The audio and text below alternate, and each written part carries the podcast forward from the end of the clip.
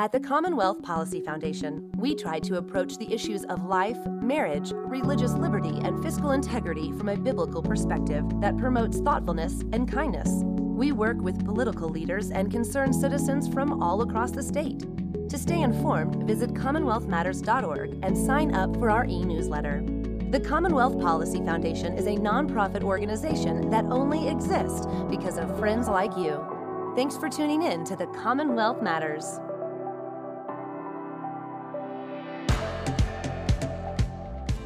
Welcome to the Commonwealth Policy Center's Legislative Forum. I'm Richard Nelson, Executive Director of CPC, and today we're going to talk about educational choice. And with me on the program is Akia McNary Sullivan, and uh, she's going to share her story and her perspective on the topic of choice. Akia, welcome. Thank you. Thank you for having me. Hey, it's it's so good that we can be here behind the set and talking about a really important issue. Uh, it's something that's been debated for years in Kentucky and it's essentially the idea of whether parents should be empowered to choose what's best for their child.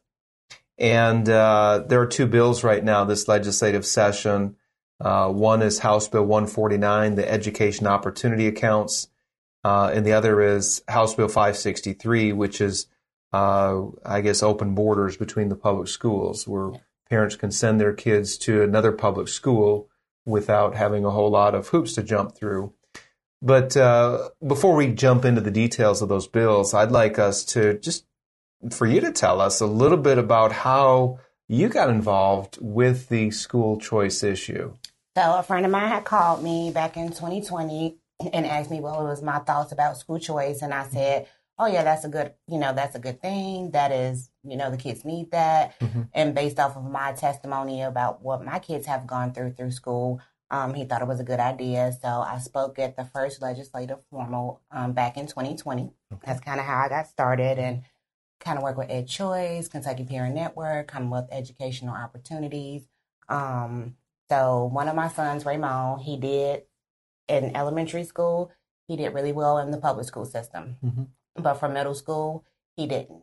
He was getting bullied real bad and talked about. He felt low about himself. His self esteem wasn't there anymore. Mm-hmm. mm-hmm. He ended up getting into a physical altercation with another child. Mm-hmm. And um, I just felt like the administration didn't handle it well. Mm-hmm. So I decided to pull my son out of the public school and place him into a private school, Heritage Christian Academy. Okay. Well, he did really, really well.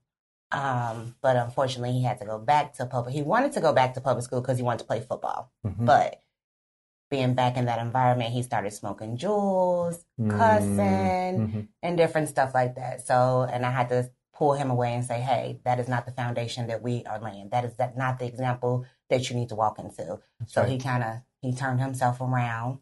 Um, and then I have my middle son. He does mm-hmm. great in public school. Mm-hmm. He has all A's and B's. Doesn't he's not he's a freshman this year. He's mm-hmm. not in any any enrichment classrooms, any mm-hmm. enrichment classes um, which some of his peers are in enrichment classrooms because they're not at the level for freshmen. Um, but I do stuff with my Isaiah at home to make sure that he doesn't fall behind. And then I have my son Nehemiah, which he was in public private school for preschool, and mm-hmm. then he went to public school and he didn't do well in public school. And so I had to make a financial hardship choice to put him back into private school because he he has ADD and so the group of 27 kids didn't work for him. He needed a smaller classroom size. So, what I'm hearing from you, Akia, is you've got three boys, mm-hmm. very different individuals, yes. very different learning styles and experiences. Yes. And this is maybe the epitome of school choice. It is. Of what works best for each of your kids. Yes. And uh, as it is in Kentucky, the public school system is a uh, it's served a lot of people well. Yes. Uh, I, I, you know, bless the teachers and the administrators who are pouring their hearts into it and trying to provide a good education mm-hmm. for the students there. But the truth is, as you shared with uh, in your situation, that doesn't always meet the needs of a child in their particular stage in life. Yes, because my three boys, they have three different personalities, three different learning styles, three different skills, three different communication skills, emotional skills. Yeah. You you can't. Pub school is not a one size fit all for every child. Mm-hmm. They should have options yeah. because it doesn't fit the need of every child just to be per se in public school or private school or homeschool. Right.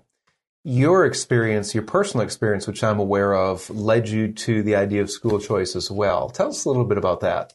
So I was not, I graduated high school. Mm-hmm.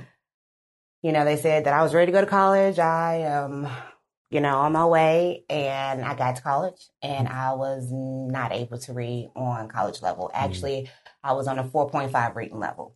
So that was discouraging to me. So 4.5 out of what? Tell us what that means. Um, 4.5 reading level grade out level. of Grade. Oh, oh four, so fourth grade. Fourth grade. Yeah. When you got to college. When I got to college. So you, uh, obviously a big shock yeah. when you learned that. Mm-hmm. Did you, I mean, uh, how did you respond when, when you learned that, hey, I'm not able to read? And then when you got tested and found out that you were at the fourth grade level, how did you respond to that? I was very discouraged. Mm-hmm. I felt low. Um, I didn't feel accurate to like be just to be, yeah, but I yeah, fought. Yeah.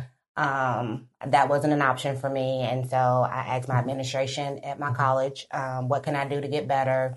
Um, they introduced me into some different programs, and I did graduate on the dean's list with a 3.8 Good GPA. Job.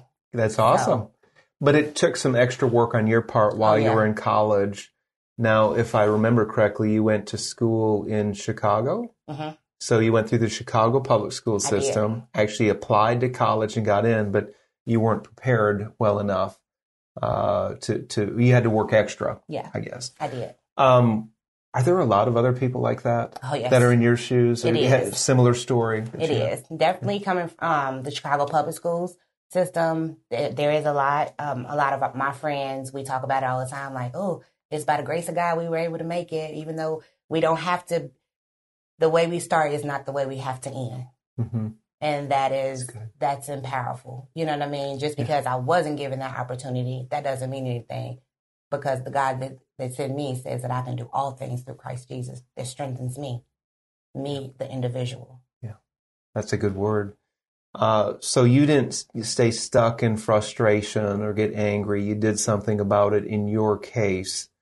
Um, did you end up going back to talk to any of your public school teachers or anybody that you, where you'd gone through the school system to I share didn't. that? I didn't. I just was like, you know, it wasn't necessary. And actually, when I went to when I went to college, I was actually in Kentucky, okay. and the most down feeling I felt was when they, you know, they called me in the office and they was like, Akia, um, you're not going to be able to, you know, finish this college degree because you know you're struggling, you're getting bad grades. I said, but I'm trying, I'm trying, and and thank God I had the the right advisor at the yeah. right time. You know what I mean? Yeah. And she helped me along the way. She got me involved in the WIA program, and it just went from there. So basically, I found out that I was an auditorial learner versus the way that I was being taught when I was growing up. So so you learned your learning style, which perhaps that'd be good for all of us at a young age to learn because we all have different styles. We do. Some are visual, some are auditory. Mm-hmm. Uh, some there's a tactile learning. I forget what the category that is. Kinesthetic. Kinesthetic. Thank you. You're welcome. Yes. Uh, so we all have, you know, we're individuals. You and I are individuals. The people watching this program are individuals. We do have those unique learning styles. Yeah. Uh, we learn at different paces.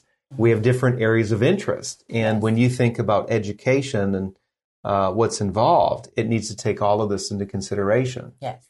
So the the question is is why is there so much resistance to school choice in Kentucky? In fact, Akia, there was a, a recent survey done that showed that a majority of Kentuckians are in favor of school choice. Uh, and again, when we're talking school choice, we're talking about parents choosing the school, uh, an educational fit that's best for their child. Yes uh, you know, private religious, private secular, mm-hmm. homeschool, or public school. Mm-hmm. And as Americans, we talk about the need for choice. We yes. choose our own job. We, we, choose the kind of car we drive. Mm-hmm. We choose what part of the country we live in. But when it comes to choice, there's not a whole lot of choices in Kentucky, are there? No, there isn't. But God gives choices too. Um, so we need to lean towards more of the spirit of the Holy Spirit mm-hmm. and stop putting things in a box. Mm-hmm. What works for one person doesn't work for the next. Yeah. Yeah. So. And so, so this this survey shows that it's close to seventy percent, actually higher. I think that seventy percent of Republicans Mm-hmm. are in favor of school choice. Fifty-three percent of Democrats. I think sixty-seven percent of Independents. Mm-hmm. I believe the number is closer to eighty percent of Republicans are in favor. So across the political spectrum, you see uh, people embracing choice Yes. in Kentucky. So, what has stopped? Uh, what is the roadblock or the obstacle that has stopped school choice legislation over the last several years? It's been proposed in various forms over the last probably close to ten years. So, what is what's your observation of what's stopping school choice from happening in Kentucky? Hmm. I just know that they've had decades to fix the problem. Mm-hmm. Um, this isn't just one thing, but they haven't responded to the challenge. This mm-hmm. is a challenge. This mm-hmm. is when you need to sit everybody at the table mm-hmm. and you need to come up with an idea, a suggestion to make it better. So that's why we need House Bill 149. Mm-hmm. This needs to be heard in the legislative committee and it needs to be passed so that all of our children are given the best opportunity to succeed. Yeah, and of course, uh, Kia House Bill 149 is the Education Opportunity Account, and Yes. that is the bill that would allow um, private foundations to receive money. Or there would be a tax deductibility from a wealthy donor. It could be a foundation, or it could be a business, or a wealthy donor would contribute. I think it's up to 25 million dollars into this fund Yes. which when you're talking about educating a student for a whole year, that that's not a whole lot of money. No, it's you know, it'll it'll affect uh, uh, it's it's a you know, couple thousand students, I believe, some somewhere in that neighborhood. But uh, the educational opportunity account is geared toward middle and low income students, and uh, it would give them a choice. Those parents would have a choice to send their child to a private religious or private secular school or homeschool. And uh, this bill is meeting a lot of resistance in the state house. Uh, in the, the group that is really resisting it more than any other group is the KEA, the Kentucky Education Association. Yes. And they uh, spent uh, it's close to $80,000, I believe, in the month of January Oh. just to defeat school choice legislation. And uh, so we're seeing the resistance there. We're seeing real efforts from people like you and groups like yours, uh, and some other groups as well. Uh, but we're seeing real resistance against this kind of legislation, and that's uh, that's been a challenge. And what I want us to do, we're going to take a break. We need to break in just a just a moment here, but I'd like us to kind of go into uh, how to convince or how to make the case that choice can be done without sacrificing public education, that choice is best for all Kentuckians, that it's something where it's not, um, you're not against public education, you're not against teachers, but you're simply helping a segment of the population that has been disadvantaged, a segment of the population that, in, in your case, you came out of school and you didn't know that uh, you were undereducated Exactly. and I think there's I think there's a, a, the, the challenge of winning hearts and minds when it comes to uh, comes to educating. But we're going to take a quick break, and when we come back, I want to pick your brain a little bit more, Akia, Okay. on uh, your story and to, and to hear how hearts and minds can be won over. Okay. So stick with us, and we'll be back in just a moment.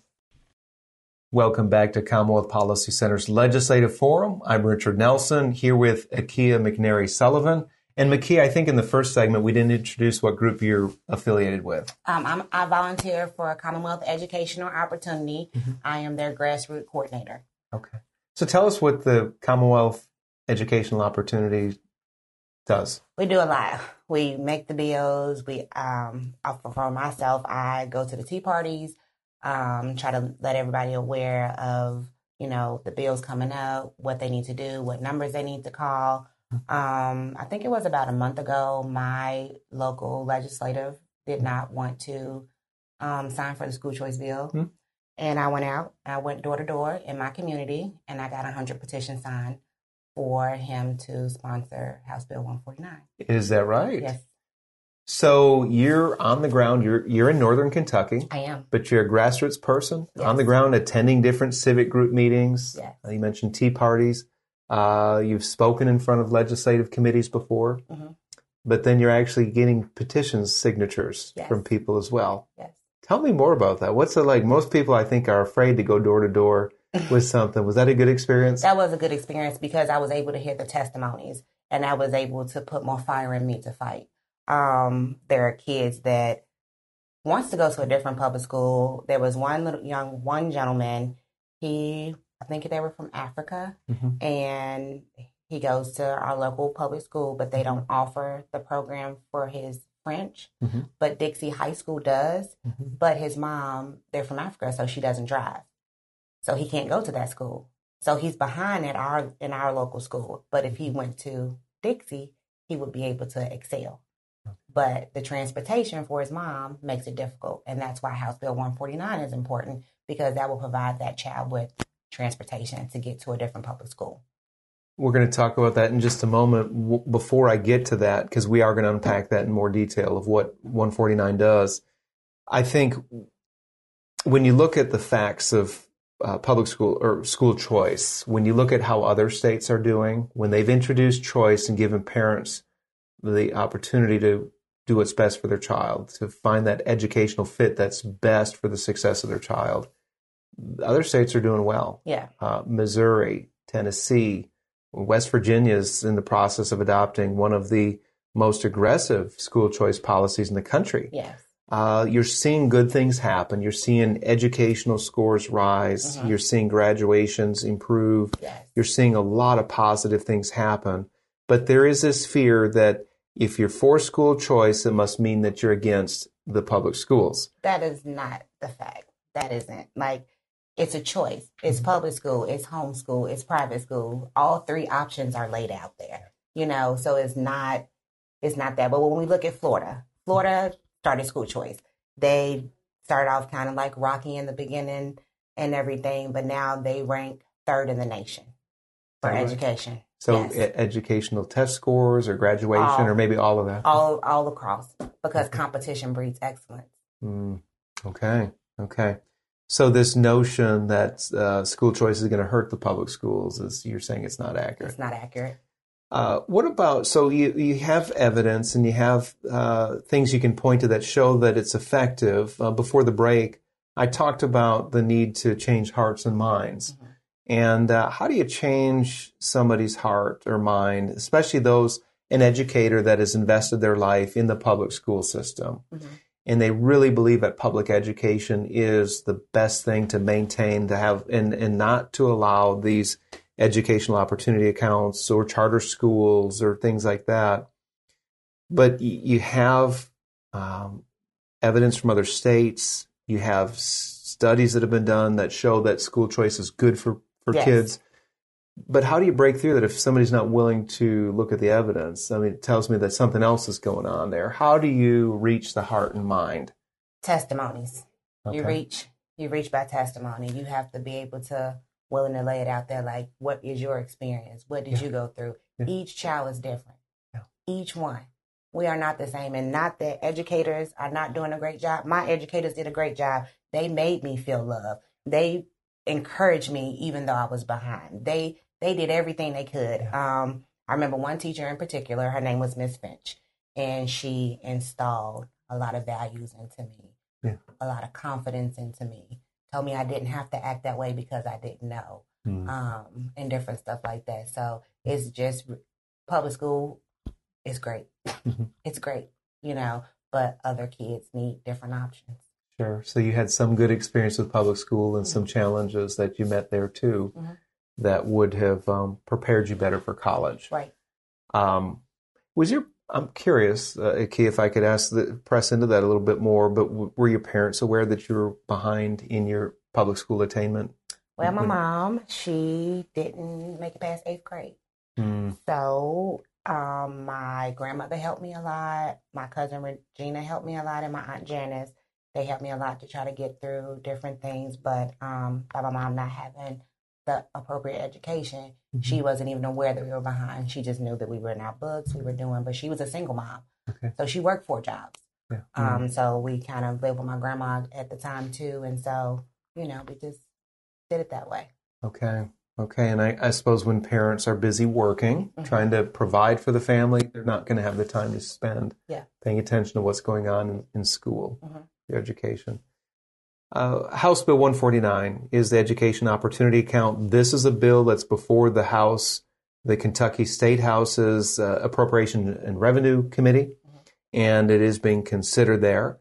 And this again is the bill that would allow uh, uh people to donate to a foundation that would in turn uh, provide scholarships to kids who or parents who wanted to send their kids to something other than the public schools. Mm-hmm. Actually, it could be used for public schools as well, public, yes. private, uh, homeschooling. Homeschool. Mm-hmm. So across the board, it's a, it's a, a, small start. There's 25 million dollars that could be sent to these foundations, mm-hmm. and this is again private money. We're not talking about state money. No but this is just private individuals that would send it to a foundation. Now there'd be tax deductibility benefit. That might be the only thing that's a benefit.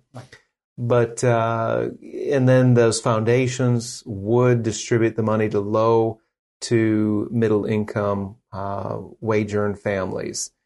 Um, so what what else does this do? do you, are, could you tell us more about what House Bill 149 does? Yes. So it it you can have enrichment classrooms. Mm-hmm. Um, it will help with transportation. Like you said, it will help with um, private school. It'll help with homeschool, but that makes the parent feel better equipped at raising their child. I don't know if my mom felt like she wasn't equipped or not, mm-hmm. but it equips us a little bit better mm-hmm. to have those choices mm-hmm. because just like in my case, I struggle financially to send my Nehemiah to private school. And mm-hmm. then this year, my daughter starts kindergarten. Mm-hmm.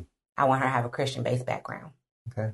So I'm struggling between do I sacrifice and send her to public school, which our public school in my neighborhood is not dis- distinguished in math and reading.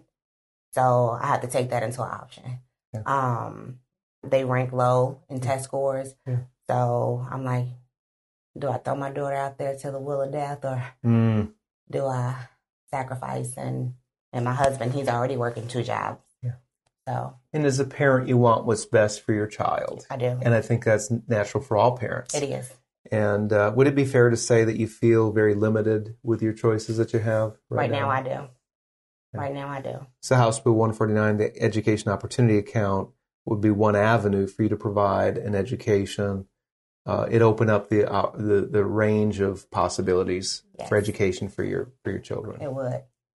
Let's talk about what parents can do. We've got just a few minutes until we need to wrap this up. What can parents do to make a difference on the school choice issue? I would guess there are a lot of parents watching right now yes. that feel the same way you do. Mm-hmm. Maybe they've had similar experiences mm-hmm. and they're wondering, well, what can I do to make a difference on this issue? I'm for it. I just don't know what I can do. Tell us some of the things that parents could do. So, what parents can do is call 1 800 372 7181 and leave a message for all legislators and ask them to demand that House Bill 563 includes House Bill 149 provisions, including non public school options. So essentially, to call that legislative message line and then to tell them to be in favor, to leave a message for all legislators yes. and to say, please vote in favor of these two school choice bills, mm-hmm. House Bill 563 and House Bill 149 or they could simply say, please convey to my all the legislators uh, that please vote for school choice. Please make school choice happen in yes. Kentucky. I think that's a simple message. That's I a simple they'll, message. They'll, they'll, know what the bills are. Yeah. So, by the way, I've called that line before. The mm-hmm. legislative message line is yes. very easy to do. It is. It's a very friendly person that answers. It is. Takes about two minutes, mm-hmm. right? Mm-hmm. And that phone call makes a difference, doesn't it? Does. It? it does. It changes the hearts and the minds of the legislators, yeah. and because we want choices as as parents, we want yeah. choices. What else can parents do though? So make a phone involved, call. Get on your site based council if you're in public school. That's what I did. I was involved. I was at the meetings at the site based camp, site site-based council meetings. I was a part of the decision making. When my sons were in kindergarten, I went in the classroom and I read books at the kindergarten classroom just to alleviate some of the stress from the teacher so that she could have, you know, a couple more minutes to breathe or mm-hmm. to grade papers or whatever it may be. So that's how you can get involved. How about if you notice that something is not right at the school, in the classroom, or maybe there's bullying going on or something is wrong? What can parents do right there if their kids are in, I guess, any school setting, but in this case, the public school setting? Mm-hmm. What can they do? Um, contact your administration. um, the principal, have a sit down meeting with them. If that doesn't go well, you go to your board of education. You have a meeting with your board of education, and then you we can kind of like lay the things on the table, and then you can come up with a plan for your school on how they're going to deal with bullying. You Mm-hmm. know, and that's a good. Akia, do you th- do you think that um, more schools would respond differently? That they become more attentive to the needs of the parents? If more parents actually went in and talked to teachers and talked to administrators, Mhm. sat down Yep. in in, in a goodwill effort, like, Yes. hey, w- this is what I see happening. hmm I'm sharing this with you. What can you do? Do you think that would make a big change? that has made a big change. Um, just for myself, they like my kids when they were in public school, and you know, we know that that's Isaiah and Raymond's mom because I'm there all the time. I'm volunteering. I'm doing the cooking. You know, what they had the bake off sales. Mm-hmm. Get involved. Get mm-hmm. get involved. Get to know the mm-hmm. kids. I mean, yeah, get to know the kids. Get to know the teachers. Get to know the secretary. Get to know the principal. You know, in those little environments, it gives you an opportunity to say, "Hey, how you doing?"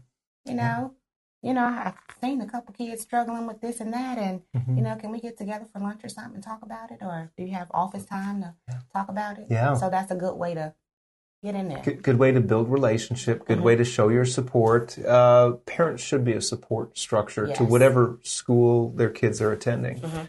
It also shows that it's not adversarial. That you do want what's best. Now, sometimes there is conflict. If something wrong is happening in school, parents need to share. Hey, this is I'm seeing this happening, and uh, we need to fix it. Uh, uh, is there anything else that parents can do? And we're about to close. We've got just a, just a few seconds here. That's that's about it. Just be be intentional. Yeah. Don't be a parent that's not intentional. Yeah. Akia, how can people get in touch with your group? Do you have a website or anything? Yes, we um you can like our page on Commonwealth Educational Opportunity on Facebook, PAC, PAC.